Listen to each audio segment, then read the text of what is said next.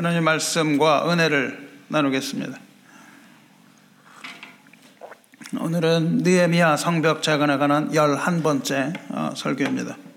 우리는 그동안 양문으로부터 시작해서 샘문에 이르기까지 우리 교회의 본질 회복과 또한 여러분 한 사람 한 사람의 영적 상태를 수복하기 위하여 과연 어떻게 해야 하는지 느헤미야 어, 성문과 성벽 재건을 통해서 깨닫는 시간 가졌습니다. 이렇게 많은 설교를 들은 후에 어, 여러분의 삶은 과연 어떻게 어, 변했는지요?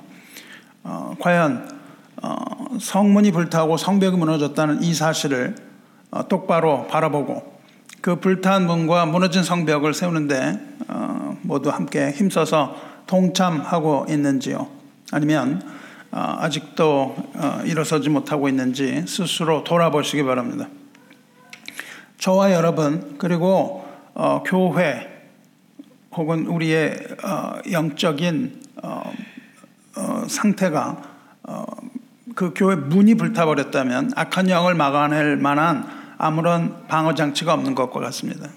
그러면 마귀는 무방비 상태인 우리 영혼을 마음대로 드나드는 거죠. 마음대로 드나들면서 분탕질할 수 있는데 어, 그렇게 되면 저와 여러분의 신앙은 요동칠 수밖에 없습니다.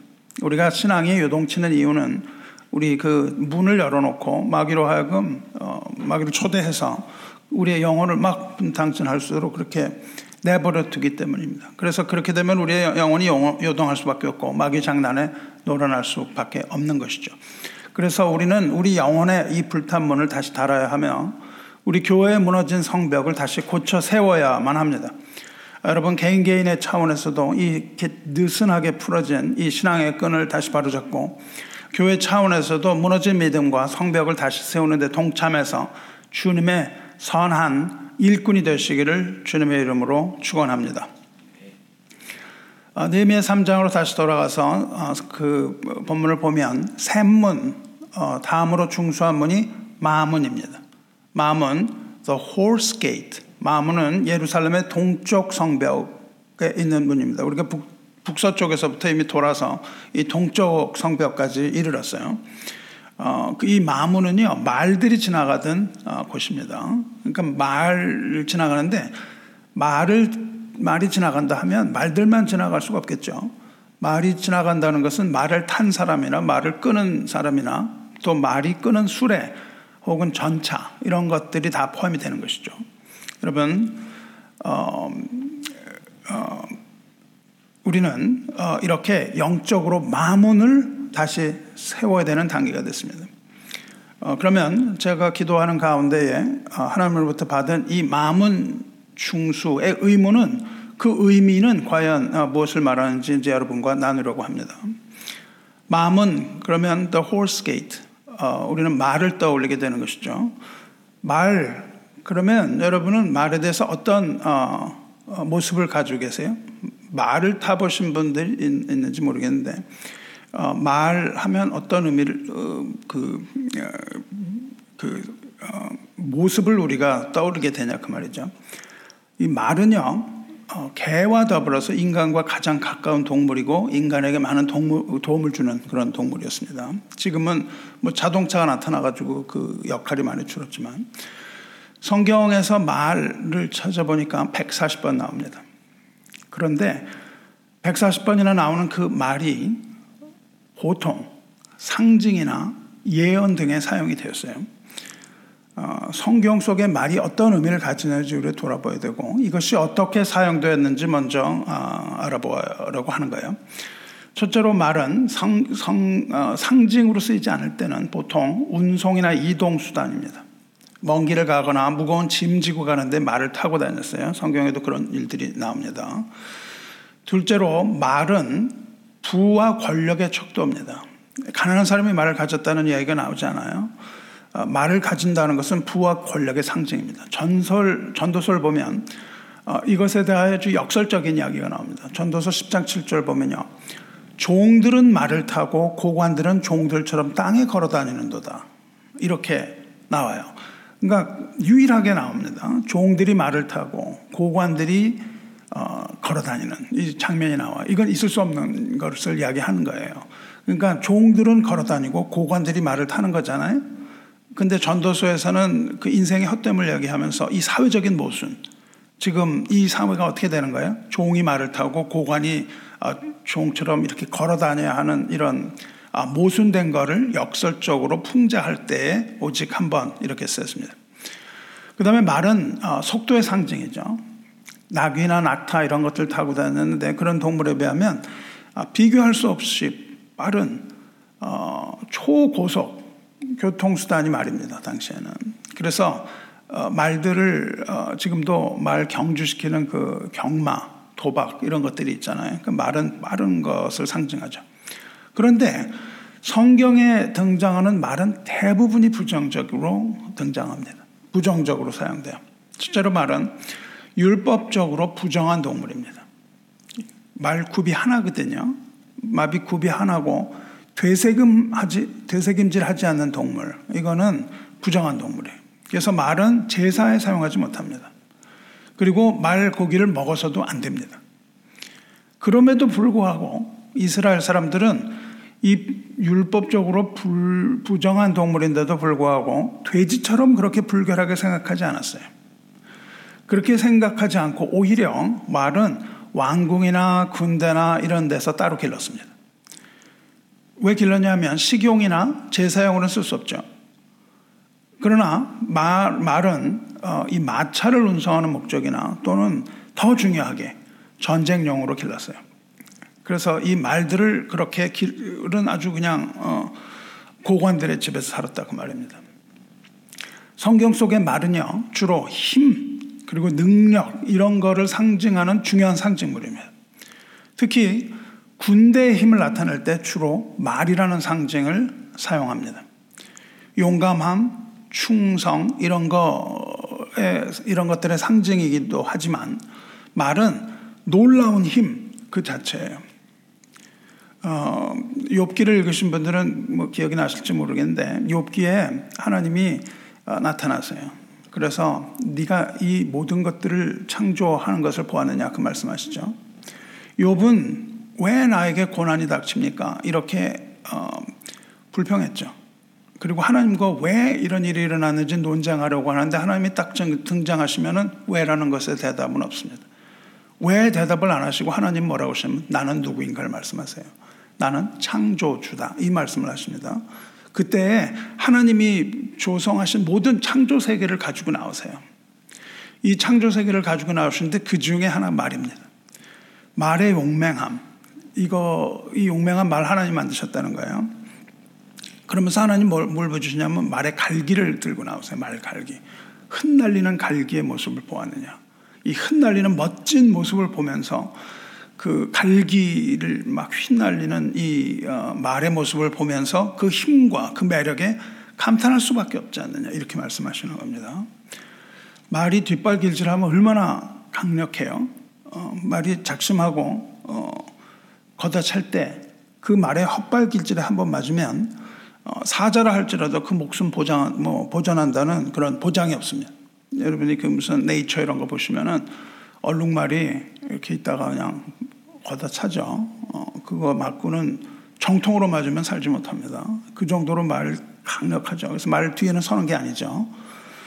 이렇게 강력한 말의 힘은 자고로 고대 전쟁에서는 강력한 국가의 힘을 나타낼 때 사용이 돼요. 현대전은 무기의 우월에 따라서 승패가 갈리죠. 그래서 어떤 나라가 어떤 무기를 가지고 있느냐, 뭐 핵무기를 가지고 있다 그러면 뭐 그 어, 가장 강력한 힘을 상징하는 거잖아요. 근데 고대 전투는 어, 무기가 그렇게 발달하지 않았기 때문에 마병대, 기병대의 강인함이 전쟁의 승패를 갈랐습니다. 그래서 말을 타고 전쟁하는 군대가 이런 거죠. 말을 타고 전쟁했고 어, 혹은 더 나아가서 말에다가 전차를 달아가지고 병, 그걸 병거라고 그럽니다. 말에다 전차를 단, 전차를 달았던 것. 이것은 지금의 탱크 이상의 위력을 어, 발휘했던 어, 그런 무기였습니다. 그래서 말이라는 것은 굉장히 중요했습니다. 하나님께서 이 말 갈기 이거를 요백에 언급하실 때 말의 힘 그리고 그 말의 목에 흩날리는 갈기를 말씀하실 때 말이 말에 그 가지고 있는 호전성, 전투, 이 호전성에 대해서 말씀하세요.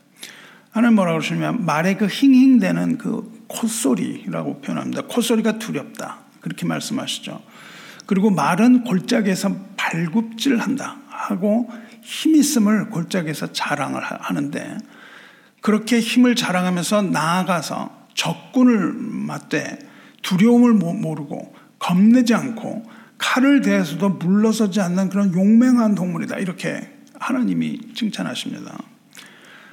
그리고 말의 머리통 위에 달려 달아놓은 화살통, 그리고 말을 탄 자가 가지고 있는 그 빛나는 칼, 창, 투창 이런 것들이 번쩍이는 그 전쟁을 보여주면서 종횡무진 달리면서 땅을 삼킬 듯이 맹렬히 성내면서 달리는 말. 적의 나팔 소리에 머물러 서지 않는 용맹 이런 걸 말씀하세요. 그러면서 이렇게 표현하십니다. 6개 39장 21절. 나팔 소리가 날 때 힝힝 울며 멀리서 싸움 냄새를 맡고 지휘관들의 호령과 외치는 소리를 듣느니라. 그렇게 말씀하세요. 그러니까 말은 전투 나팔 소리가 들리면 흥분을 한다는 거예요. 그래서 막 힝힝 울면서도 멀리서 싸움 냄새를 맡는 거예요. 그리고 귀로는 지휘관들의 호령과 외치는 소리 이런 것들을 듣고 적진으로 달려가는 그 용맹한 전투마 이거를 하나님이 욥에서 보여주세요. 이렇듯 어, 말은 전쟁의 영웅입니다. 그리고 가장 강력한 힘을 상징해요. 또 야생 그대로의 말을 보여줍니다. 야생마가 있습니다. 야생마. 어, 야생마는 어, 순종하지 않는 어떠한 이스라엘 이걸 얘기할 때 하십니다. 본능적으로 말은 사람 말을 잘 안 들어요. 그렇죠? 말은 사람 말을 듣지 않습니다. 그래서 이스라엘의 완악함과 이스라엘의 불순종을 표현할 때 쓰는데 에레미야가 이렇게 표현합니다. 내가 귀를 기울여 들은즉 그들이 정직을 말하지 않으며 그들은 이스라엘 백성이에요. 정직하지 않다는 겁니다. 그들이 악을 뉘우쳐서 내게 내게 행한 것이 무엇인가? 악을 뉘우치지도 않아요.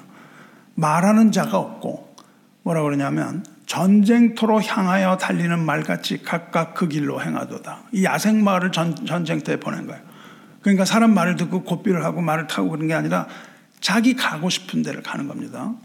그런데 전쟁의 냄새를 맡고 그냥 전쟁을 좋아해서 전쟁터에 뛰어가는 말, 야생마의 모습을 보여줘요. 그래서 이 전쟁터로 향하는 말같이 너희가 각각 네 하고 싶은 걸 했다 그 말입니다. 하나님의 말씀을 듣지 않고 이렇게 예레미야가 어, 어, 질책을 해요. 백성이 정직하지도 않고 죄를 뉘우치도 않고 순종함이 아니라 각각 자기 하고 싶은 대로 하는 백성 이것을 전쟁터로 가는 야생마 라고 비유하세요. 전쟁터로 가는 야생마는 오직 전쟁의 냄새만을 맡고 제 갈 길로 제 멋대로 뛰어간다 그런 뜻입니다. 그래서 그런데 이렇게 강력한 말이 주로 부정적인 의미로 많이 써요.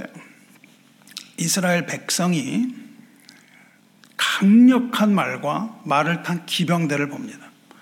그게 언제냐 하면 홍해를 건널 때죠. 홍해를 건널 때 그들을 추격한 애굽 바로 왕의 군대 이걸 봐요. 바로가 이스라엘 백성을 보내죠. 그리고 나서 마음이 변합니다. 마음이 변한 바로는 바로 곧바로 군대를 소집해요. 그래서 이스라엘 백성을 맹추격하라고 명령을 내립니다. 출애기 14장을, 14장을 보면 이 장면이 잘 나와 있습니다. 바로는 자기의 전차를 준비합니다. 자기가 전차를 타고 쫓아가겠다는 거예요. 그리고 기병대를 선발합니다. 기병대를 선발하는데 어, 그 특공 기, 기, 병대죠 제일 앞에 쫓아서 달려갈 이 기병대가 몇 대냐면 600대를 모읍니다. 그 다음에 그 후에 어, 추격전에 사용될 저, 이, 이 어, 정예부대 600대를 전면 배치를 시키고 그 뒤에 애굽에 있는 모든 병거와 전차를 다 소집해요. 그러니까 뭐 전군 을 그냥 동원해 가지고서는 이스라엘 백성을 어, 어, 추격을 하는 거죠. 이 장면이 얼마나 위력적이었겠어요? 이 600대가 앞에서 말을 말이 끄는 그, 어? 그, 그 말은 뭐예요? 애굽의 말. 요즘 보는 그냥 아주 준마 있잖아요.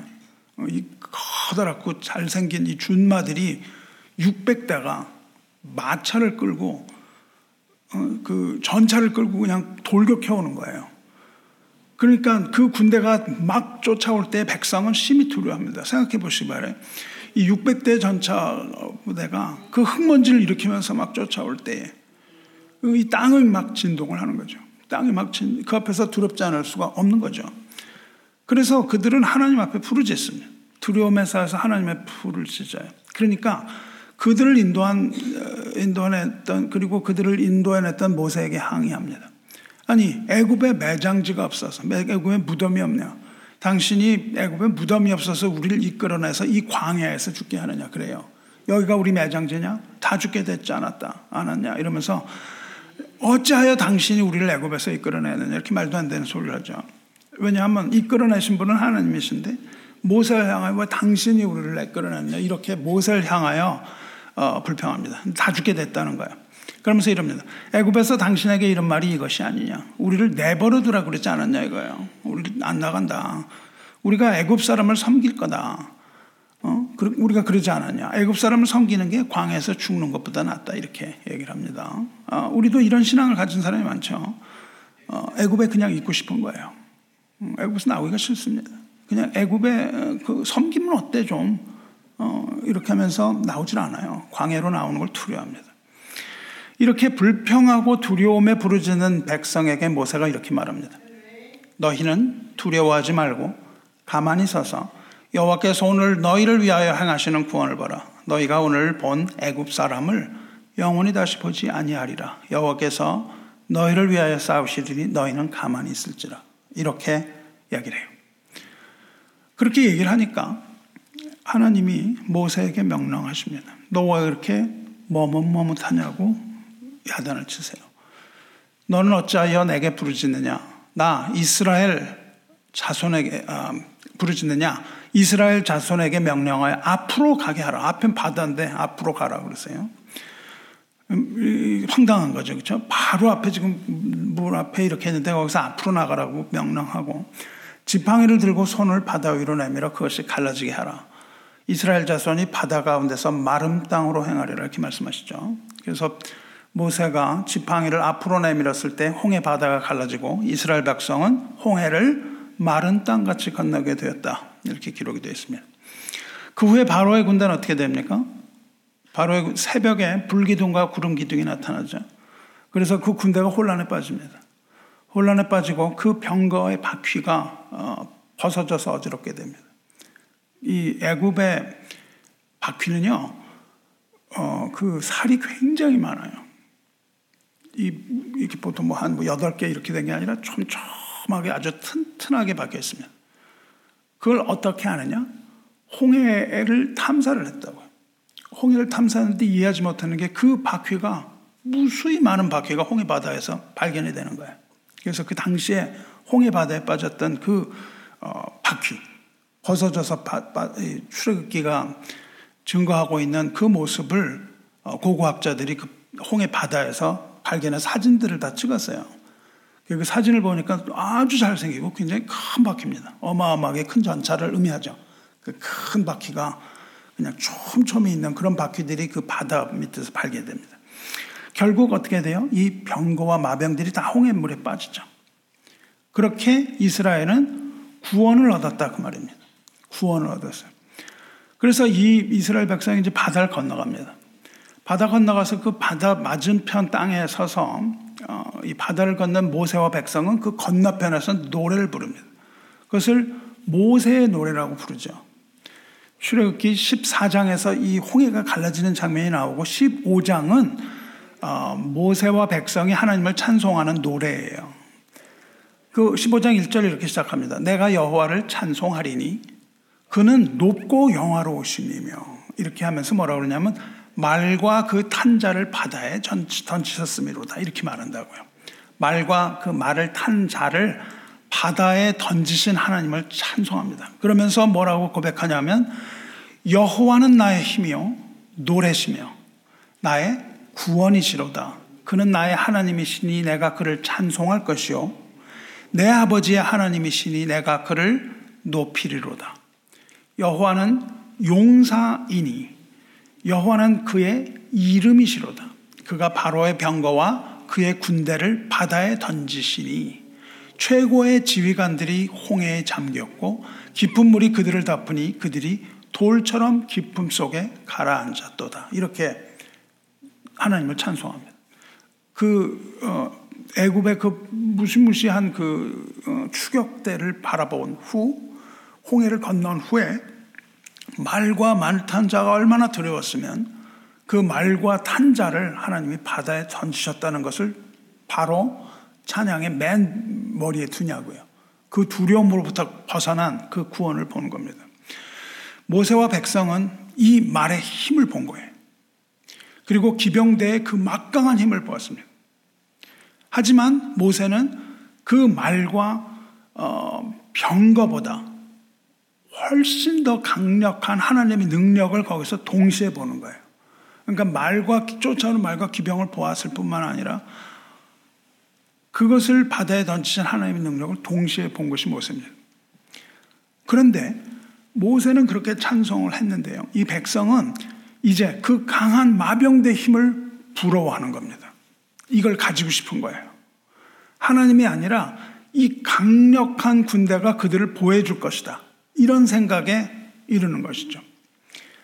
그래서 이 이스라엘이 강력한 말과 마병을 부러, 부러워해서 그것들을 만들려고 할 계획을 하는 그런 계획을 하나님이 미리 아십니다. 그래서 이것을 미리 아신 하나님께서는 그들이 가나안 땅에 들어가기 전에 모세를 통하여 최후 경고를 하세요.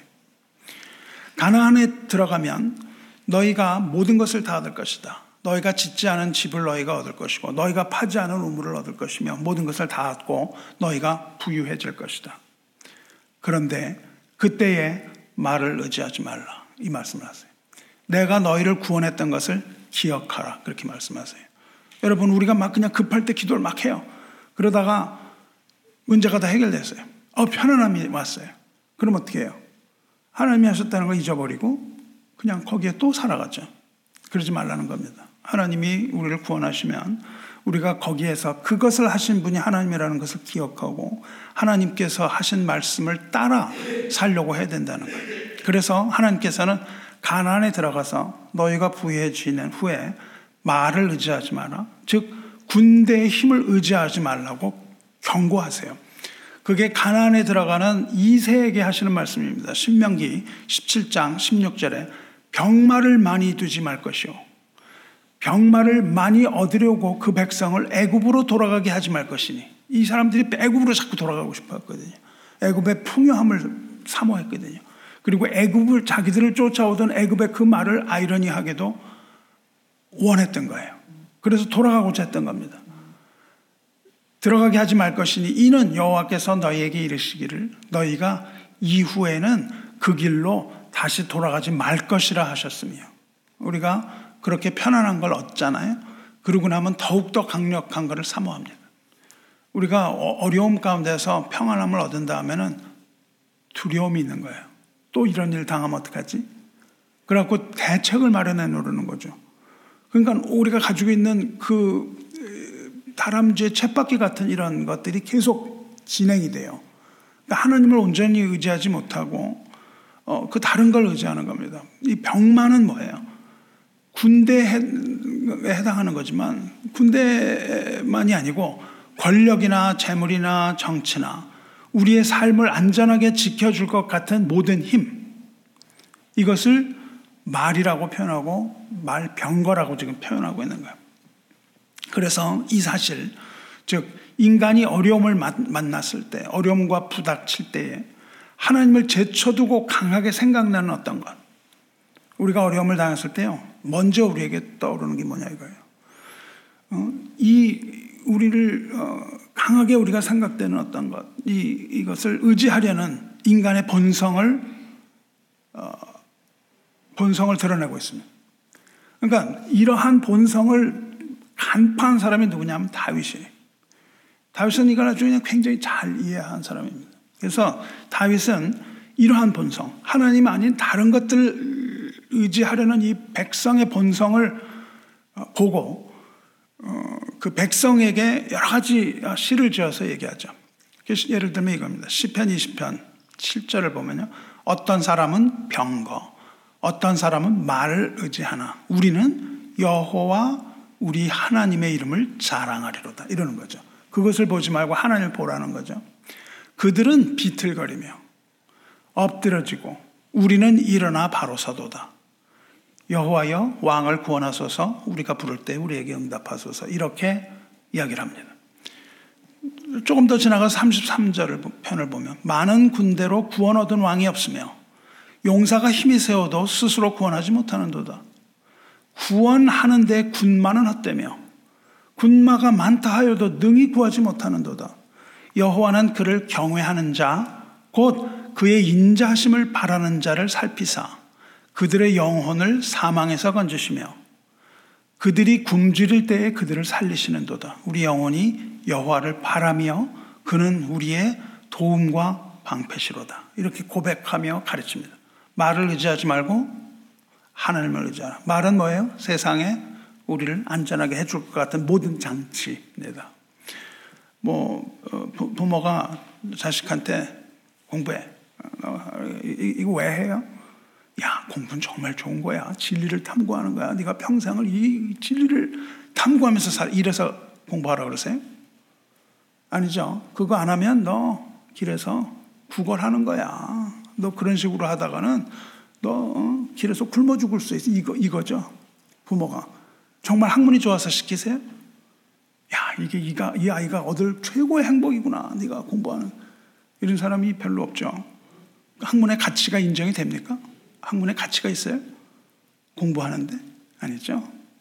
이런 거죠. 그걸 의지하라는 거죠. 그러면서 어, 다윗은 또 이러죠. 주께서 꾸짖으심에 병고와 말이 다 같이 잠들어, 다 깊이 잠들었도다. 이렇게 해요. 그러니까 그 다 소용이 없다는 겁니다. 그렇습니다. 비록 말과 병과 힘이 강하다 하더라도 그 말은 최종적으로 누구를 의지해요? 말 탄자를 말을 듣는 겁니다. 그리고 하나님께 의지하는 거예요. 그러므로 진정한 힘과 승리는 말과 말탄 자의 힘이 아니라 하나님으로부터 나온다는 그런 어, 고백이죠. 저와 여러분도 이것을 어, 믿으시기를 바랍니다. 그러므로 하나님을 믿는 우리는 말을 의지하지 말고 빠른 병거를 의지하지 말고 오직 하나님만을 의지해야 될 줄로 믿습니다. 교회가 그리고 또 여러분이 영적으로 회복되기 위하여 필요한 것은 마음을 증축하는 거예요. 그 의미는 뭐예요?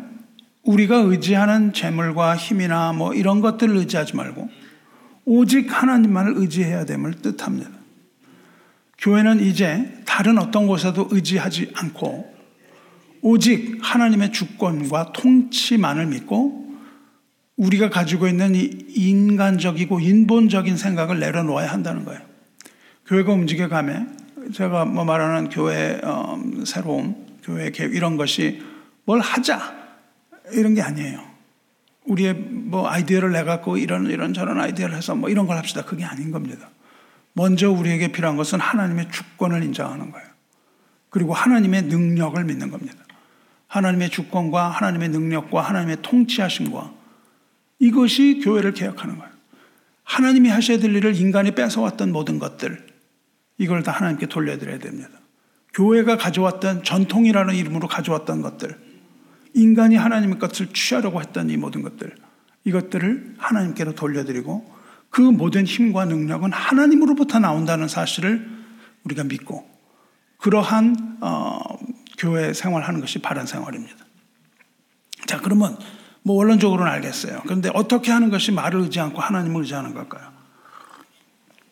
하나님을 의지하는 우리는 도대체 뭘 어떻게 해야 된다는 거예요? 구체적으로 오늘 읽은 말씀 열왕기하 6장 말씀 통해서 우리를 향하여 말씀하신 하나님의 음성을 듣겠습니다.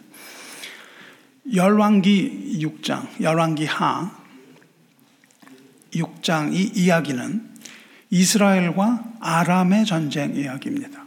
이스라엘과 아람의 전쟁이에요. 아람이 어디냐면 현재 시리아입니다. 현재 시리아가 아람이에요.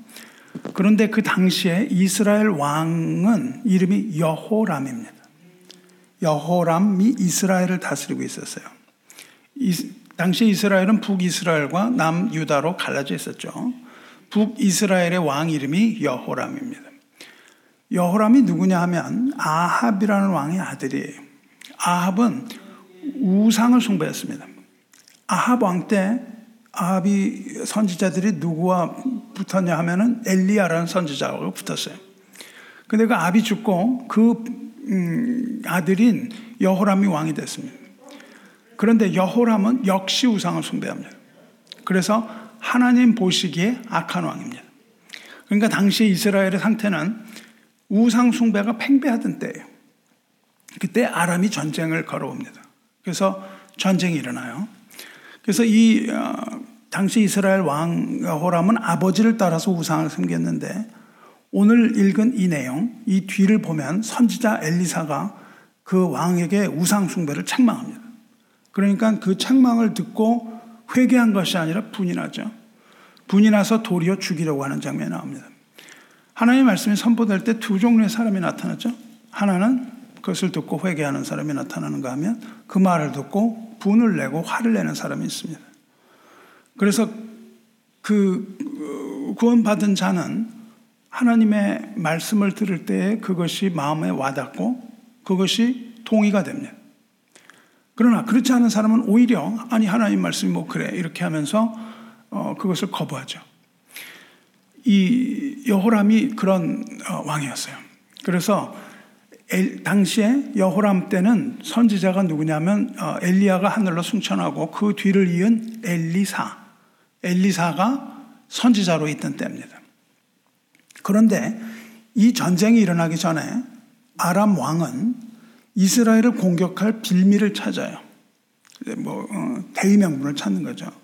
그래서 어, 아람의 군대 장관이었던 나만 장군을 보내는 이야기가 그 앞에 3장에 나옵니다. 나만은 나병 환자였죠. 나병 환자였던 나만이 엘리사에게 와서 요단강에 일곱 번 몸을 씻고 담근 후에 어, 나병을 고친 얘기가 유명하지 않습니까? 그때 엘리사가 이렇게 유명한 말을 합니다. 나만이 이스라엘에 오게 된 이유가 무엇이냐를 얘기해요. 나만이 이스라엘에 오게 된 이유는 이스라엘과 전쟁을 하기 위하여 그게 아니고요. 나만일 하여금 아람 왕이 이스라엘에 어, 어, 어, 아람 왕을 아람 왕이 나만을 이스라엘 보낸 이유는 이스라엘에 이스라엘 중에 선지자가 있는 줄을 알게 하기 위해서다 그래요. 그 선지자 누구예요? 엘리사 자신입니다. 이스라엘에 선지자가 있는 것을 알게 하기 위하여 나만이 왔다. 이야기를 합니다. 그 일 후에 지금 아람 왕은 이스라엘을 공격합니다. 이스라엘을 침공하는 거예요. 그런데 이 전체적인 이야기를 보시면요. 이스라엘과 아람의 전쟁이 아닌 거예요. 왜냐하면 이 이스라엘은 이미 우상숭배를 해서 하나님을부터 떠난 이스라엘입니다. 그래서 이스라엘과 아람의 전쟁이 아니에요. 이 전쟁은요, 이스라엘과 아람의 전쟁이 아니라 사실은 아람과 엘리사의 전쟁입니다. 아람이 엘리사 한 사람을 공격해요. 그리고 더 나아가서는 하나님과 아람의 전쟁이라는 사실을 잊지 말고 보셔야 합니다. 이것이 이스라엘과 아람의 전쟁이 아니라 하나님과 그 대리전을 치르고 있는 엘리사의 전쟁 이렇게 보셔야 됩니다. 지금 그 얘기를 해보려고 합니다. 이제부터 엘리사를 뭐라고 부르냐면 하나님의 사람이라고 부릅니다. 하나님의 사람이라고 불러요. 이 전쟁을 맡은 하나님의 대사입니다.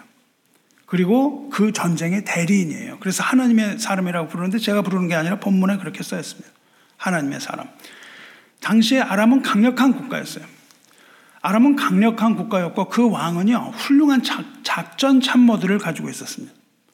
그래서 8절을 보시면 이 왕이, 아람 왕이 치밀한 작전 계획을 세웁니다. 치밀한 작전을 세우면서 이제 지도를 보면서 자 여기 여기에 진영을 치고 뭐 이렇게 하죠 전투를 보면은 이 고지를 점령하고 뭐 여기 여기에 진영을 캠프를 돌아 이렇게 이렇게 진영을 치는 계획을 세웁니다. 그런데 그 아람 왕이 세웠던 모든 계획이 하나님의 사람 엘리사에게 다 탐지가 됩니다. 엘리사가 그것을 다 알고 있는 거예요. 하나님께서 그 선지자에게 그것을 알게 하신 거죠. 그래서 아람 왕의 작전 계획을 이스라엘 왕에게 알려줘요. 이스라엘 왕에게 알려줍니다. 왜 그랬을까요? 이 우상 숭배하는 왕이었는데 여호람 왕이 하나님 앞에서는 악한 왕이었습니다. 그런데도 불구하고 이 하나님의 사람은 그 왕을 도와요. 우리가 생각하기엔 아람을 이용해서 처벌했으면 좋을 것 같은데 이 하나님의 사람은 그 왕을 뒀습니다. 왜? 왜냐하면 때가 이르지 않았기 때문입니다. 아직도 하나님께서 그 백성을 떠나지 않으셨다는 증거입니다. 아직도 하나님이 그 백성을 보호하시기 때문에 왕을 돕습니다. 비록 폐역한 백성이라 할지라도 죄를 짓는 일이 있다 할지라도 하나님은 그 죄가 가득하기 전까지 인내하십니다. 그래서 관영이라는 단어를 써요. 죄가 관영할 때까지 하나님이 참, 참으신다는 거예요. 그래서 그 죄가 가득하기까지 인내하시는 하나님의 선지자, 하나님의 사람으로서 지금 어, 부르심을 받은 거죠. 그래서 하나님은 엘리사를 통하여서 이 악한 왕을 계속해서 돕고 계시는 거예요. 이렇게 엘리사는 계속해서 아람 왕의 작전을 이스라엘에게 알려줍니다. 한 번이 아니라 작전을 세울 때마다 알려주는 거예요. 그래서 작전마다 실패를 합니다. 그래서 아람은 작전마다 실패해요. 그러니까 이렇게 거듭나는 어, 아람 왕은요, 작전 계획이 계속 실패하니까 조급해집니다. 이제 조급해졌어요. 그러면서 어떻게 생각을 하냐면 이 내부에 첩자가 있구나 이렇게 생각을 합니다. 왜냐하면 자기가 생각했던 게 너무 확실하게 드러나고 할 때마다 실패를 하니까 야 내부에 첩자가 있어. 그래서 부하를 부릅니다. 부하를 불러서 내통하는 간첩, 어? 이 제5열 이 첩자들을 색출하라 하는 그 간첩 색출 작전에 나섭니다. 그렇게 명령을 하니까 그 부하 중에 한 사람이 노노노 그래요. 그게 아니다 얘기를 합니다. 첩자가 있는 게 아니고요.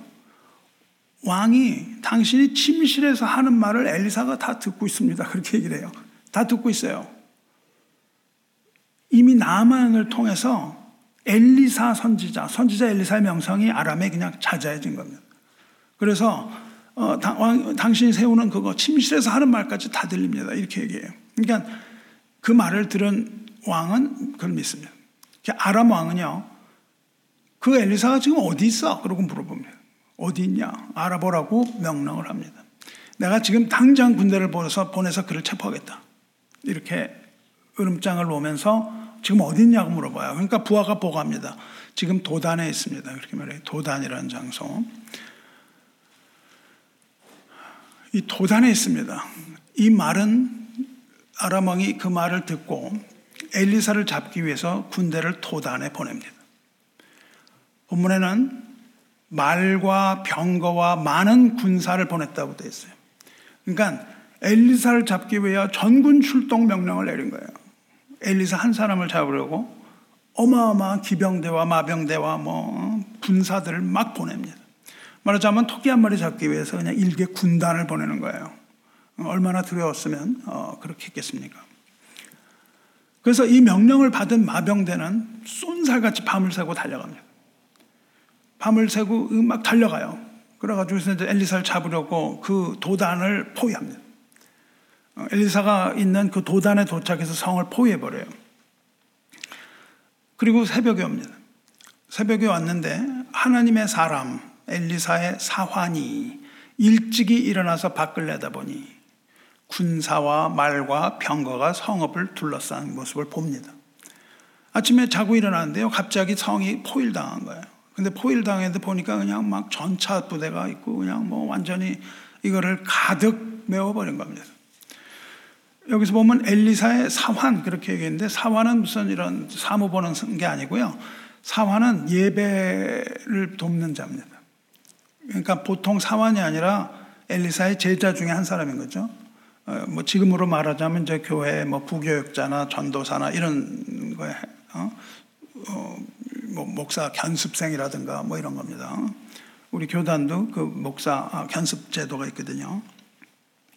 이렇게 어마어마한 광경을 본 거예요. 갑자기 밤에 일어 자다가 일어나서 어, 이게 이렇게 봉창을 뜯는 거죠. 이게 갑자기 뭐냐. 그래서 그것을 목격한 사회는 사회는 두려워서 비명을 지르죠. 아, 내 주여, 우리가 어찌하리까. 할 바를 모르겠다는 겁니다. 이게 무슨 일인지도 모르겠고, 이거 뭐 어떻게 해야 되는 건지도 모르겠는데, 우리를 죽으려고 그 어마어마한 마병대가 도착했기 때문에. 사원은 이 군대가 몰려온 이유도 몰랐기 때문에, 영문도 몰랐기 때문에 더 크게 놀랐겠죠. 그럼 이 사환은 그 사람들을 그 기병들 보았는데 두려움을 느꼈습니다. 왜 그랬을까요? 사원의 문제는 뭐예요? 사원의 문제는 앞을 보지 못했기 때문이다. 라는 겁니다. 눈을 뜨지 못한 거예요. 그래서 사원이 두려움을 느낀 이유는 육신의 눈으로 그 위급한 상황을 봤기 때문입니다. 그 상황이 이 사람을 두렵게 만든 거예요. 이런 일이 언제 있었습니까? 베드로에게 있었죠. 베드로가 주님과 함께 물 위를 걷다가 큰 파도를 보고 놀라서 물에 빠졌던 일이를 생각나게 합니다. 그때 베드로가 어떻게 해요? 이 엘리사의 사환처럼 소리 지릅니다. 소리 질러 이르되 주여 나를 구원하소서 이렇게 소리 질렀다고 돼 있어요. 그 상황을 본 거죠. 이, 이 군대를 봤던 상황과 베드로가 그 풍랑이 막 해갖고 그냥 배가 빠질 것 같은 상황을 본 것은 동일한 거죠. 그걸 보고는 어떻게 됩니까? 소리를 지른다고요. 그러자 예수님께서 즉시 손을 내밀어서 베드로를 붙잡으시면서 뭐라고 말씀하십니까? 믿음이 적은 자여 왜 의심하였느냐? 이렇게 믿음이 적음을 꾸짖으십니다. 이렇게 우리가 인간적인 눈으로 판단을 할 때는 우리는 두려움을 이기지 못해요. 두렵습니다. 아, 뭐 두렵지 않을 수가 있겠어요? 어제 우리가 아무리 경험이 있다 해도 오늘 동일한 상황을 또 맞닥뜨리면 또 두려움이 오는 거예요. 왜 그래요? 그 문제를 바라보기 때문이죠. 그걸 딱 들어오는 순간 이미 우리 뇌는 야, 더 이상 다른 생각하지 마. 이렇게 명령을 한다고요, 우리 뇌가. 그래서 그거를 딱 바라보면은 우리를 defend 하죠. 우리를 방어해야죠. 그 방어 수단이 뭡니까? 두려움이라고요. 두려워지 않으면은 우리 생명 보호가 됩니까, 여러분? 두려움이? 두려워해야 돼요. 겁이 나야, 어? 겁이 나야 저 높은 산에 안 올라간다고요. 벼랑 있는데 올라가서 겁 없이 올라가다 떨어져 죽는 일 없단 말이죠. 뭐 삐죽한 게 있으면 안 된다고요. 겁이 나요. 그렇죠? 그러니까 두려움이라는 건 왜 우리에게 생기냐면 우리를 보호하기 위한 거예요. 근데 두려움의 문제는 뭡니까? 내가 나를 보호하겠다는 거거든요. 그래서 우리 마음에 가지고 있는 이 두려움이 확 들어옵니다. 어떻게 될까봐. 그래서 그 문제를 바라보고 인간의 모습으로 생각하면 두려움이 없이는 안 돼요. 왜냐하면 그 두려움이 있어야 우리를 보호할 테니까. 여러분에게 문제가 생겼을 때 이 문제를 바라보면 두려움이 옵니다. 그래서 문제를 보지 말고 그 문제를 해결하시고 구원하시는 이 하나님을 믿는 믿음으로 우리가 바라봐야 된다는 것이죠. 사랑하는 성도 여러분, 교회의 마문이 불타버렸다는 것은 다시 말하면 뭡니까? 이 믿음을 잃어버렸다는 것과 동일한 거예요. 교회가 믿음을 잃어버립니다. 마문이 불타면 어떻게 돼요? 엘리사를 포위한 마, 그 마병대가 뚫고 들어오는 거죠. 더 이상 교회는 스스로 보호하지 못합니다. 그게 다 열려 있는데 뭐 어떻게 되겠어요? 열려 있는데 포위를 당합 마물이 열려 있으면 그 마병과 기병대가 즉시로 마문을 통해서 성읍으로 쳐들어올 것이 분명하기 때문에 우리의 영혼 마찬가지입니다. 마문은요 두려움의 문이라고요. 여러분 영혼에 마문이 열려 있으면 악한 영이 여러분의 영혼으로 침입해 올 것이기 때문에 두렵습니다. 교회의 혁신을 위해서는 우리는 불타버린 마음은 즉 무엇을 회복해야 돼? 믿음을 회복해야 된다고요. 믿음을 회복해야 됩니다. 누구를 의지하는 믿음? 하나님을 의지하는 믿음. 이 믿음의 문을 회복해야 됩니다. 믿음에 없으면 교회는 아무것도 아닙니다. 믿음이 없이는 아무것도 아니에요.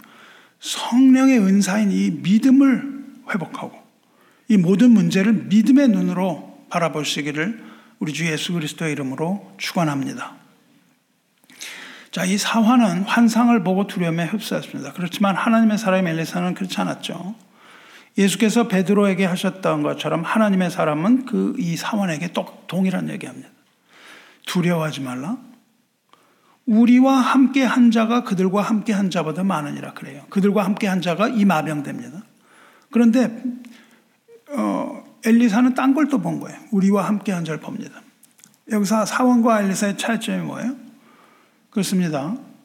사원은 성읍을 둘러싼 아람의 기병대를 보았습니다.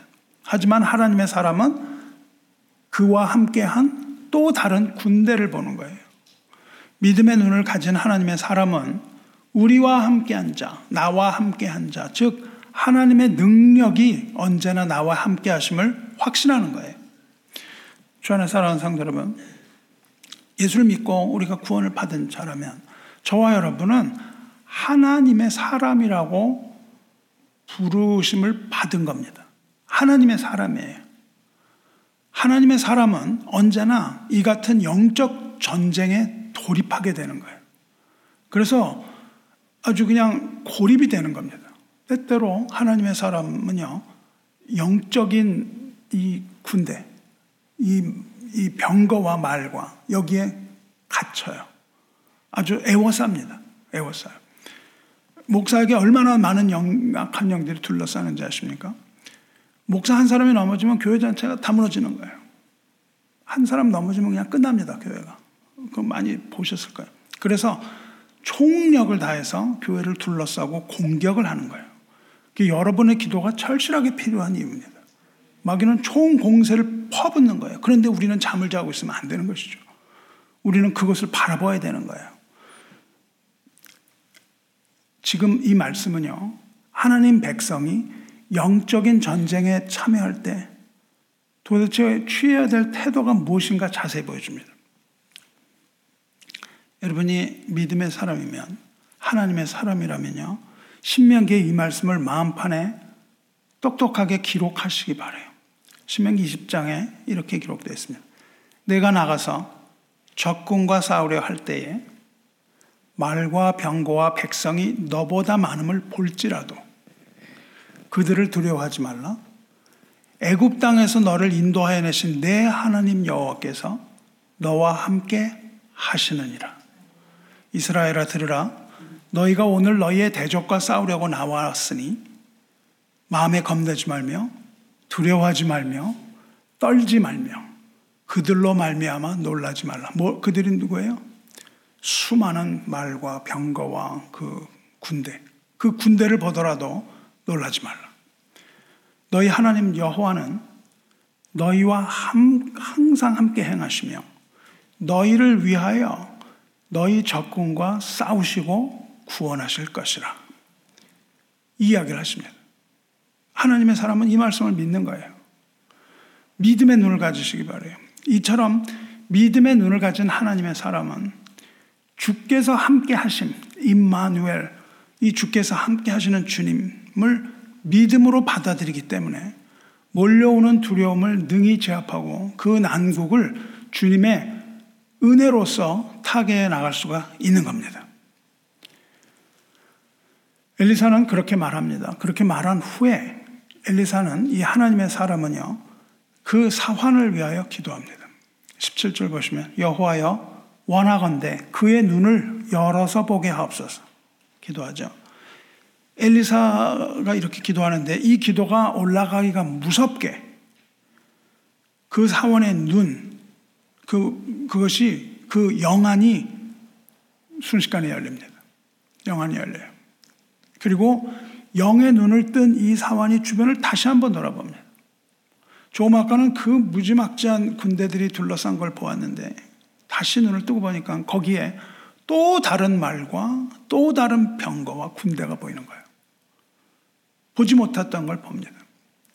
그 말은 불말이요. 불병거는 불병거였습니다. 영의 눈을 뜬 그 청년이 불말과 불병거가 이제는 어느 정도냐면 온 산에 가득하여 엘리사를 첩첩이 둘러싸고 어, 하나님의 사람을 보호하고 있는 모습을 봅니다. 적군이 몰려와서는 그냥 성을 어마어마한 규모, 병력의 규모였죠. 그들은 성을 둘러쌀 수밖 정도로 끝났습니다. 근데 눈을 떠서 보니까 그들은 그대로 있지만 온 산이다. 말과 병거로 가득했는데 그것은 chariots of fire, horses of fire. 어, 이 어, 불이 붙어 있는 어, 그러한 말과 병거의 모습이에요. 이 사원, 사원이 무엇을 본 거예요? 이 사원은요, 하나님께서 그 능력으로 하나님의 백성을 보호하기 위하여 보내시는 하나님의 군대를 보는 겁니다. 이 군대는 이 사원이 처음 본 것이 아니죠. 물론 엘리사는 보았습니다. 이 군대를 처음 본 사람은 누굽니까? 야곱입니다. 야곱이 그 엄청난 두려움 가운데 도망을 가죠. 도망을 가는, 가는데 눈을 뜨지 못하고 갑니다. 그런데 그렇게 눈을 뜨지 못한 대로 길을 가다가 하나님의 사자들을 만나요. 그, 그때 눈이 열려요. 그가 누구인지를 본다고요. 누구인지 보면서 뭐라고 그러냐면 이는 하나님의 군대라 그렇게 말한다, 말한다고요. 하나님의 군대가 자기를 보호, 하기 위하여 진영을 치고 있는 걸 봅니다. 진영이에요. 그래서 그 땅의 이름을 마하나임이라고 부릅니다. 마하나임이라는 것은 캠프예요. 군대의 캠프, 진영이라는 뜻입니다. 마하나임 그러면 뭐냐면 두 개의 캠프라는 뜻입니다. 그러니까 야곱이 두 개의 캠프를 봐요. 군대 진영을 야영을 하고 있는 군대를 봅니다. 야곱을 앞에서 수호하고 뒤에서 수호하는 군대예요. 그러니까 야곱을 보호하기 위하여 앞에 하나님께서 전방에 텐트를 치시고 후방에 아, 진영 캠프를 치셨다는 거죠. 이것이 바로 하나님의 군대 마하나임입니다. 야곱에게 나타났던 이 하나님의 군대가 이제 하나님의 사람 엘리사의 사환의 눈에 비칠 때는 더 장엄한 모습으로 나타나죠. 그 장엄한 불말과 불병거의 위용으로 어, 이 사원 앞에 그 위용을 드러냅니다. 불말과 불병거가 이 땅에 임한다는 사실은 이 땅의 어떠한 무력도 이길 수 없는 강력한 군대를 말하는 거예요. 어떠한 무력이라도 하늘의 군대를 이길 수 있는 군대는 없음을 나타내는 겁니다. 주님을 전적으로 신뢰하는 자는 여호와 하나님의 능력을 힘입고 하나님을 믿는 그 믿음 안에서 더욱더 강건하고 이처럼 담대한 마음으로 그것을 맞닥뜨릴 수가 있게 되는 거예요. 이처럼 믿음의 눈을 뜨시기를 축원합니다. 이렇게 사환도 이제 어, 믿음을 가졌어요. 그러니까 엘리사가 아람 군대에 갑니다. 아람 군대에 가서 아람 군대와 무슨 단판을 지은 게 아니에요. 아람 군대에게 가서 어, 뭐라고 뭘 하냐면 기도를 합니다. 아람 군대에 가서 기도를 해요. 어떻게 기도하냐면 원하건대 저 무리의 눈을 어둡게 하옵소서 이렇게 기도를 합니다. 좀 아까는 문을 뜨게 해달라고 기도를 했죠. 사완에게는. 근데 저 군대의 눈을 어둡게 하옵소서. 이렇게 기도를 하니까 엘리사의 말대로 아람의 군대는 눈이 어두워집니다. 엘리사의 사원은 눈을 떴지만 반대로 아람의 군대는 눈이 멀었어요. 이렇게 눈이 어두워지는 경우가 성경에서 종종 나옵니다. 천사들이 소돔과 고모라를 찾아가죠. 소돔과 고모라를 찾아가서 어, 가니까 롯의 집에 동성애자들이 막 몰려옵니다. 그때 어떻게 해요? 그들이 강간을 하려고 하죠. 그래서 문을 열, 막 그냥 강제로 문을 열고 들어가려고 합니다. 그때 천사들이 그들의 눈을 어둡게 했다. 그렇게 기록되어 있습니다. 그래서 그들이 그 문을 찾지 못하고 헤매는 어, 이야기가 나옵니다. 성경은요, 분명히 우리에게 영적인 눈이 있다고 말하고 있습니다. 그리고 그 영적인 눈을 떠야만 한다. 이야기를 하고 계시다고요. 예수님께서 맹인의 눈을 뜨게 하시고 육적으로는 보, 는 사람. 그렇지만 영적인 눈이 없어서 보지 못하는 유대인들 향하여 뭐라고 그러십니까? 너희가 맹인 되었더라면 죄가 없으려니와. 본다고 하니 너희 죄가 그대로 있느니라. 이렇게 말씀하시기도 합니다. 또 만일 맹인이 맹인을 인도하면 둘이 다 구덩이에 빠지라 이런 말씀도 하시죠. 영적으로 무지한 자가 생명으로 인도할 수 없는 거예요. 현대 교회가 왜 이렇게 여러분 어, 힘이 없습니까? 왜냐하면 눈을 감은 자가 설교하기 때문입니다. 죽은 자가 설교하는데 어떻게 살아날 수가 있겠어요? 죽은 자는 생명을 살릴 수 없습니다. 우리가 먼저 하나님 안에서 생명을 얻은 자가 되어야 되고 하나님 안에서 영적인 눈을 뜬 자가 되어야 하는 거예요. 여러분이 전도를 할 때 죽은 자라면, 여러분이 죽은 자라면 어떻게 전도할 수 있겠습니까? 여러분이 영적인 눈을 뜨지 않았는데 무슨 전도를 한다는 거예요. 먼저 우리 눈을 뜰 수 있게 해달라고 하나님께 기도하시기 바랍니다. 영적인 눈을 뜨게 하는 것은 우리가 아닙니다. 영적인 눈을 뜨게 해주시는 분은 오직 메시아 외에는 없다고 얘기했어요. 그리스도 외에는 우리의 눈을 뜨게 해주시는 분이 없습니다. 오직 하나님과 그의 아들 메시아 어, 그리스도 외에는 눈을 뜨게 해줄 수 있는 분이 없어요. 이렇게 아람 군대는 눈을 뜨고 있었지만 앞을 보지 못해요. 그러니까 엘리사가 이제 그들에게 가서 말합니다. 이 길은 너희가 찾는 길이 아니야.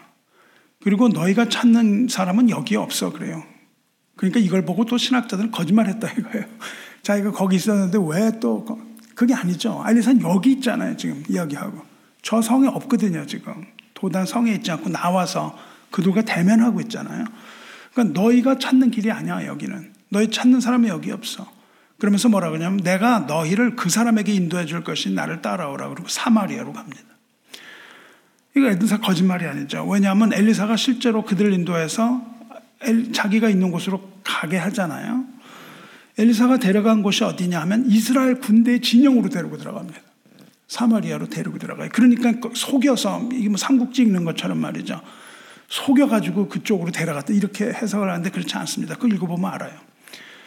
그 군대 엘리사가 그들을 함정으로 유인한 것 같죠. 근데 그런 이유가 아니었다는 게 곧 밝혀집니다. 아람 군대가 엘리사를 따라서 이스라엘 군대가 주둔한 그 사마리아 도착했을 때 엘리사가 또 기도를 합니다. 여호와여 이 무리의 눈을 열어서 보게 하옵소서. 이제 그때는 모르고 따라왔거든요. 근데 눈을 이제는 뜨게 해달라고 기도를 합니다. 그러니까 그들이 눈을 열어서 떠, 눈을 떠서 봤는데 뭐가 보여요 이번에는 사마리아였단 말이죠. 그리고 자기들을 둘러싼 이스라엘 군대를 보는 겁니다. 함정에 빠져서 죽, 죽게 된 거죠, 이제. 그러니까 이제는 사태가 역전이 된 겁니다. 그리고 이제 그들이 위험에 빠진 거죠. 그러니까 이스라엘 왕이 여호람이 엘리사에게 물어요. 내가 치리까? 내가 치리까? 두 번이나 물어요. 친다는 건 죽인다는 겁니다. 이 사람들 다 죽일까요? 쳐서 죽일까요? 이거 얼마나 좋은 기회겠어요? 다 죽일까요? 이렇게 질문해요. 이제 도관에 든 쥐예요. 엘리사가 업적을 이룬 거죠. 싹 유인해갖고 데려왔으니까 이제 죽일까 이렇게 물어보는데 엘리사가 허락하지 않습니다. 엘리사가 뭐라고 했냐면 치지 말라. 칼과 활로 잡은 자인들 어찌 치겠느냐. 그러면서 오히려 떡과 물을 그들 앞에 주어 마시게 하고 그럽니다. 쳐서 죽이는 게 아니라 어떻게 해요? 죽이지 말고 먹을 것과 마실 것을 주어서 주인에게 돌려보내라. 이렇게 얘기를 합니다. 성도 여러분, 엘리사가 그들을 유인하여 위험으로, 위험 속으로 몰아넣은 거는 그들을 죽이기 위한 게 아닌 걸 알겠죠. 엘리사는 그렇게 무슨, 어, 손자병법을 해가지고선 속여서 데리고 온 게 아니라고요. 엘리사는 조금도 망설이지 않고 아람원에게 은혜를 베풀라고 얘기를 해요. 엘리사가 그들을 사마리아로 데려온 것은 뭡니까? 이스라엘 왕에게 승리를 가져다 주기 위한 게 아니라고요. 왜냐하면 애시당초 이스라엘과 아람의 전쟁이 아니었거든요. 그래서 이스라엘 왕한테 승리를 가져다 주는 것이 아니고 목적이 무엇입니까? 이스라엘의 참 하나님의 선지자가 있음을 알게 하려 함이라. 이렇게 얘기를 했거든요. 이것이 전쟁의 목적이었기 때문이에요. 만일 엘리사가 이스라엘 왕의 그 요청을 허락해서 적군을 넘겨주고 아람이 다 죽었다 그러면요. 이 전쟁은 누구와 누구의 전쟁이 됩니까? 이스라엘과 아람의 전쟁이 되거든요. 그렇게 되면. 그런데 이 전쟁은 누구와 누구의 전쟁이에요? 하나님의 군대 마하나임과 아람의 영적 전쟁이었거든요. 그래서 이스라엘 왕이 그들을 죽이면 안 됩니다. 처음부터 아람은 하나님의 사람을 대적하여 전쟁을 일으켰던 것입니다. 이 전쟁은요, 하나님의 사람 엘리사를 대리인으로 삼으신 대리인의 모습이라니까요. 그래서 하나님의 사람은 하나님의 사람답게 그들 용서합니다. 아람은 이제 하나님의 권능을 인식했어요. 이것으로 충분한 겁니다. 엘리사는 자신이 스스로 아람을 심판하지 않습니다. 왜? 심판은 하나님의 있기 때문에. 사랑하는 성도 여러분, 이것이 바로 우리가 회복해야 되는 교회의 또 다른 모습입니다. 첫째로 교회는 이와 같은 영적 전쟁의 대리인이에요. 하나님의 전쟁은 하나님의 군대 하나님이 합니다. 하늘의 전쟁이에요. 하지만 교회는 어때요? 하나님의 사람 엘리사의 모습을 배워야 합니다.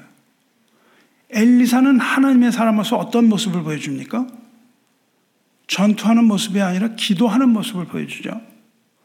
기도야말로 영적인 전쟁을 승리로 이끄는 강력한 무기라는 사실을 잊지 마시기 바랍니다. 영적인 기도의 용사들이 없는 교회는 취약합니다. 불병과 불말, 이거를 볼 수도 없고 하나님의 능력을 체험할 수도 없는 교회입니다. 기도의 용사를 모집하려고 합니다. 여러분이 기도의 용사가 돼서 교회와 형제와 자매를 위해서 간절히 기도할 뿐만 아니라 하나님의 나라와 그의 의를 위하여 기도자, 기도하려고 하는 분들은 용맹한 하나님의 군사가 되어야 됩니다. 용맹한 하나님의 군사로서 자원하시기 바래요. 용사로 자원해서 교회 기도 운동에 참여하시길 바랍니다. 이렇게 교회는 기도로 하나가 되어야 돼요. 기도로 하나가 되어서 영적인 전투를 수행해야 합니다. 그것이 영적 전투에 맞서는 모습이에요. 그리고 이사회를 본받아야 됩니다. 이사회를 아, 이사회가 아니라 그 아, 엘리사를 본받아야 됩니다. 엘리사를 본받아서 우리 형제와 자매의 눈을 뜨게 해달라고 기도해야 돼요. 우리가 서로 서로, 영적인 눈을 뜰 수 있도록 해달라고 기도해야만 하는 것입니다. 이 청년이 어떻게 눈을 어, 뜨게 됐어요? 엘리사 기도의 능력 때문이잖아요. 아람 군대는 어, 떻게 눈이 멀게 됐나요? 엘리사의 기도의 응답입니다. 이처럼 믿음의 기도는요, 우리 눈을 뜨게도 할 수 있고 감게도 할 수 있는 거예요. 기도는 형제의 눈을 뜨게 할 수 있는 동시에 마귀의 눈이 감기게 하는 이러한 능력을 가지고 있는 것이 우리의 기도입니다. 우리는 그래서 영의 눈을 떠야 돼요. 믿음의 눈을 떠야 됩니다. 그리고 우리가 영의 눈을 뜨기 위해서 필요한 것이 그리스도를 믿는 믿음으로 하나님께 드리는 기도라고요. 나는 매일 여러분 위해서 기도하고 있습니다.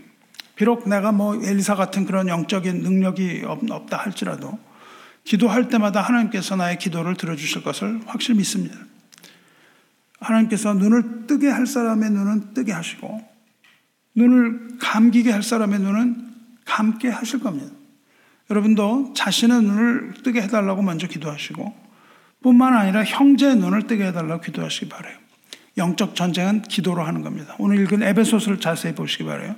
우리의 씨름은 혈과 유룩을 상대하는 것이 아니다. 우리의 전쟁은 통치자들과 권세들과 이 어두움의 세상 주관자들과 하늘에 있는 악의 영들을 상대하는 전쟁이라고 말합니다. 이 전쟁을 위해서 우리는 하나님의 전신갑주, the full armor of God, 하나님의 전신갑주로 무장을 해야 된다고 말합니다. 악한 날에 능히 원수를 대적하고 굳게 서기 위하여 하나님의 전신갑주를 입으라 그랬습니다. 우리는 진리의 허리띠를 띠야 되고 의의 호심경, 즉 심장을 보호하는 거. 호심경은 심장을 보호하는 breastplate, 가슴에 대는 겁니다.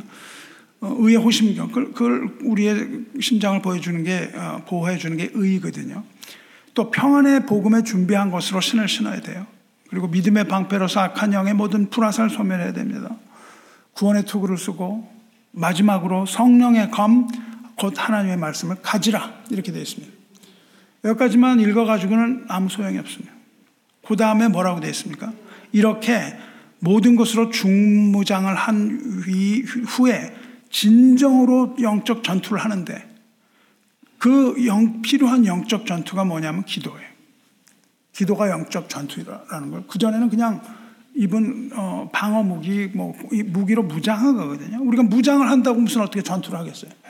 전투를 하는 것은 어, 기도입니다. 6장 18절 보십시오. 모든 기도와 간구, 이걸 다 어, 갖추고 전신 갑주를 갖춘 후에 모든 기도와 간구를 하되 그렇게 된 거라고요. 이게 전투에 참여하는 겁니다. 항상 어떻게 해요? 성령 안에서 기도하고 이를 위하여 깨어 구하기를 항상 힘쓰며 여러 성도를 위하여 구하라 이 말입니다. 오늘 엘리사의 이야기에서 나오는 걸 그대로 가지고 오고 있습니다. 가장 중요한 건 뭐예요? 성령 안에서 기도하는 것. 성령을 따라 행하는 거예요. 그리고 깨어서 기도에 힘쓰는 것이며 여러 형제 자매 성도를 위하여 기도하는 거예요. 이것이 아니고서는 영적인 전투에서 이길 수가 없는 거예요. 엘리사가 기도로 승리했던 것처럼 저와 여러분도 성령 안에서 쉬지 않고 기도를 게을리하지 않으므로 우리가 처한 이 치열한 영적 전투에서 승리를 얻으시기를 주님의 이름으로 축원합니다. 그런데 여기서 끝이 아니고 한 가지가 더 필요합니다. 마지막으로 한 가지가 필요해요.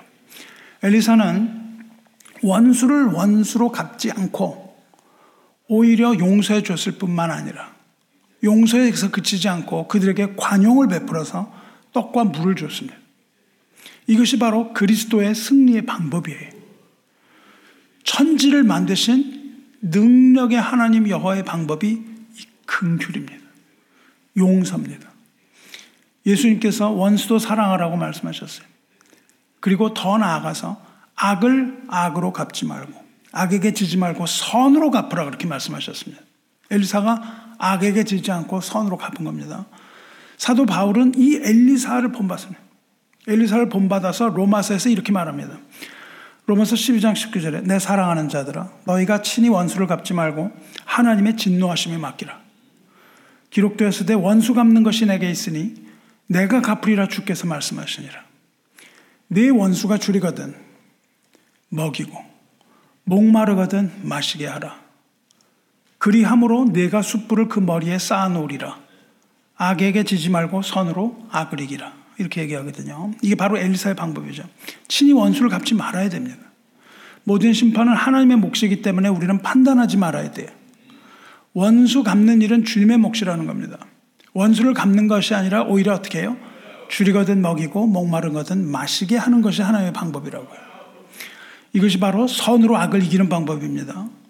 우리가 판단하고 우리가 심판하면 우리는 하나님의 율법의 준행자가 아니고 심판자가 되는 겁니다. 바울이 이 말씀은 바울이 지금 이 이야기를 한 거냐? 잠언을 인용한 거예요. 엘리사의 가르침이기도 합니다. 잠언 25장에 보면 내 원수가 배고파 하거든 음식을 먹이고 목말라 하거든 물을 마시게 하라. 그리하는 것으로 핀 숯을 그의 머리에 올려놓는 것과 일반이요 여호와께서 내게 갚아주시라 그래요. 우리가 용서하는 건 뭐냐면요. 불타는 숯을 그 사람의 머리 위에 올려놓는 거라는 겁니다. 하나님께서는 믿는 자에게 복수를 허용하지 않으십니다. 믿는 자에게 허용된 유일한 복수가 있는데 믿는 자가 할 수 있는 유일한 복수는 용서입니다. 그것만이 하나님이 허락하시는 유일한 복수예요. 왜냐? 용서하는 것이 원수의 머리에 숯불을 올려놓는 거기 때문에 그래요. 숯불은 뭡니까? 회개의 표예요. 숯불은 마음의 불입니다. 숯불은 회개와 이 부끄러움의 가책 때문에 견디지 못하는 고통이에요. 상대방을 그렇게 용서했을 때 상대방은요, 고통을 받는다는 겁니다. 우리가 원수를 용서하면 그때 그의 머리에 숯불이 놓여서 그는 말할 수 없는 고통을 받게 된다는 겁니다. 하나님께서는 이 방법을 이용해서 원수가 자기 행동에 대한 후회와 부끄러움으로 통한하게 되고 고통 가운데 마침내 그 죄에서 돌이키게 하셔서 서로가 미워할 필요가 없는 평화와 화해를 이루게 되기를 원하시는 거예요. 그래서 우리가 원수를 용서하고 그에게 먹을 것과 마실 것을 줄 때 그것은 마치 어, 숯불이 머리에 있는 것과 같이 되어 그 사람을 하나님께로 돌아오게 하는 통로가 된다는 겁니다. 우리가 끝까지 용서하지 못하고 완악하게 마음으로부터 복수하는 것은 두 사람 모두를 파멸로 이끄는 증오의 화신이 되는 겁니다. 교회도 마찬가지예요. 교회는요, 교회를 공격하는 모든 세력을 앞으로 갚지 말아야 됩니다. 마귀의 속삭임에 속는 형제들이 있어요. 형제들이 속습니다. 그래서 교회를 무너뜨리려고 합니다. 그런데 교회는요, 그들을 원수로 생각하면 안 되는 거예요. 그들을 원수로 생각하는 것이 아닙니다. 이 사람이 이렇게 이렇게 교회 했으니, 뭐 이 사람이 나한테 이렇게 했으니 원수가 되는 게 아닙니다. 우리는 그것이 아니라 믿음으로 그 사람의 눈을 뜨게 해달라고 기도를 해야 되는 거예요. 그리고 그 과실을 용서해야 됩니다. 그리고 떡과 물을 주어서 머리에 숯불을 쌓아줘야 돼요. 그러면 하나님께서 갚으십니다. 그래야만 진정한 하나님이 사람이 되는 거예요. 근데 우리가 그런다고 모든 사람이 다 회개하고 돌아섭니까? 아닙니다. 그럼 어떤 일이 일어나죠? 만일을 용서했는데도 머리에 숯불이 쌓여서 그 고통을 받지만 그것을 고통으로 여기지도 않고 회개하지도 않고 돌아서지도 않는다면 더 이상은 이 사람은 하나님 앞에서 핑계할 수 없습니다. 더 이상의 핑계가 있을 수가 없어요. 왜냐하면 그 용서를 받고 사랑을 받았음에도 더 이상 어, 이 사람이 돌아서지 않았기 때문에. 그러면 그것이 그를 스스로 심판에 이르게 하는 거예요. 이것이 그리스도 예수의 사랑의 복음입니다. 그 복음을 받아들인 자는 구원을 얻을 것이요. 받아들이지 못하는 자는 심판에 이르게 되는 거예요. 이와 같이 생명의 복음을 따르는 주님의 제자가 되시기를 어, 주님의 거룩한 이름으로 축원합니다.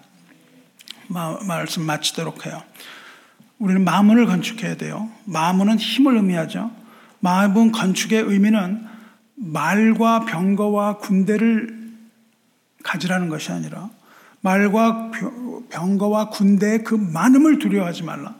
그리고 오직 우리와 함께 하신 하나님만을 의지하라는 의미예요. 이를 위하여 교회는 무엇을 회복해야 됩니까? 믿음을 회복해야 된다고요. 믿음을 회복해야 됩니다. 그리고 그 믿음으로 기도하며 영적인 눈을 떠야 되는 거예요.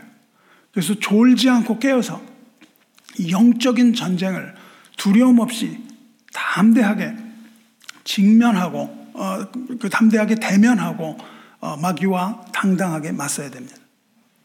믿음의 눈으로 우리를 둘러싼 불말과 불병거를 보시기를 주님의 이름으로 축원합니다. 그리고 마지막으로 어, 이 악으로 악을 이기려 하지 말고 우리는 기도해야 됩니다. 기도의 회복이 교회의 회복입니다.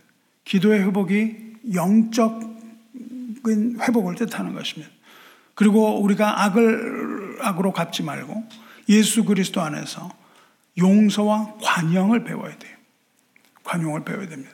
악에게 져서는 안 되고 선으로 악을 이김으로 이제 어, 저와 여러분의 이 영적인 능력, 그것이 능력입니다. 그것을 회복하시고 이 능력으로 여러분이 교회를 위하여 기도하며 여러분 자신의 영적인 생활을 위하여 기도하며 기도와 용서의 이 놀라운 능력으로 하나님의 나라를 이 땅과 이 교회에 실현하는 실현하는 어, 여러분과 또 우리 교회가 되기를 주님의 이름으로 축원합니다.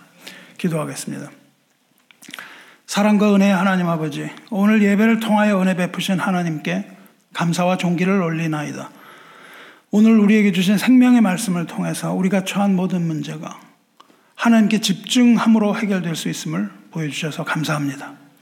무엇보다도 교회의 모든 문제와 우리 개인의 모든 문제가 영적인 문제임 깨닫게 해주셔서 더욱 감사드립니다. 이처럼 치열한 악한 영과의 전투 현장에서 우리 영안을 어, 열어 주옵소서. 이것이 우리의 싸움이기 전에 먼저 하나님의 군대와 악한 영의 전투임을 알게 하여 주시옵소서. 이제 우리가 이 모든 것을 깨달았사오니 더 이상 앞못 보는 사람처럼 굴지 않고 눈을 떠서 앞을 보며 졸지 않고 깨어서 마지막 때를 살아가는 교회, 올바른 믿음 생활하는 교회 되게 하여 주시옵소서. 이제 우리에게 우리의 믿음을 회복시켜 주셔서 성령의 은사인 성령 안에서 행하게 하시고 성령 안에서 무시로 기도함으로써 모든 전투에 승리하게 하여 주시옵소서. 또한 원수를 사랑하라는 주님의 말씀 거역하지 않고 우리 마음에 싹트는 모든 미움은 뿌리부터 제거하시고 오직 사랑과 관용으로 서로 사랑하게 하시고 마침내 구원하여 주시옵소서. 이와 같이 우리가 하나님의 나라와 의를 구하오니 엘리사와 같이 우리를 기도의 용사로 세우시고 모든 전투에서 승리하는 교회 되게 하여 주시옵소서. 우리 인생의 길이요 진리요 생명이신 우리 주 예수 그리스도의 이름으로 기도드리옵나이다. 아멘.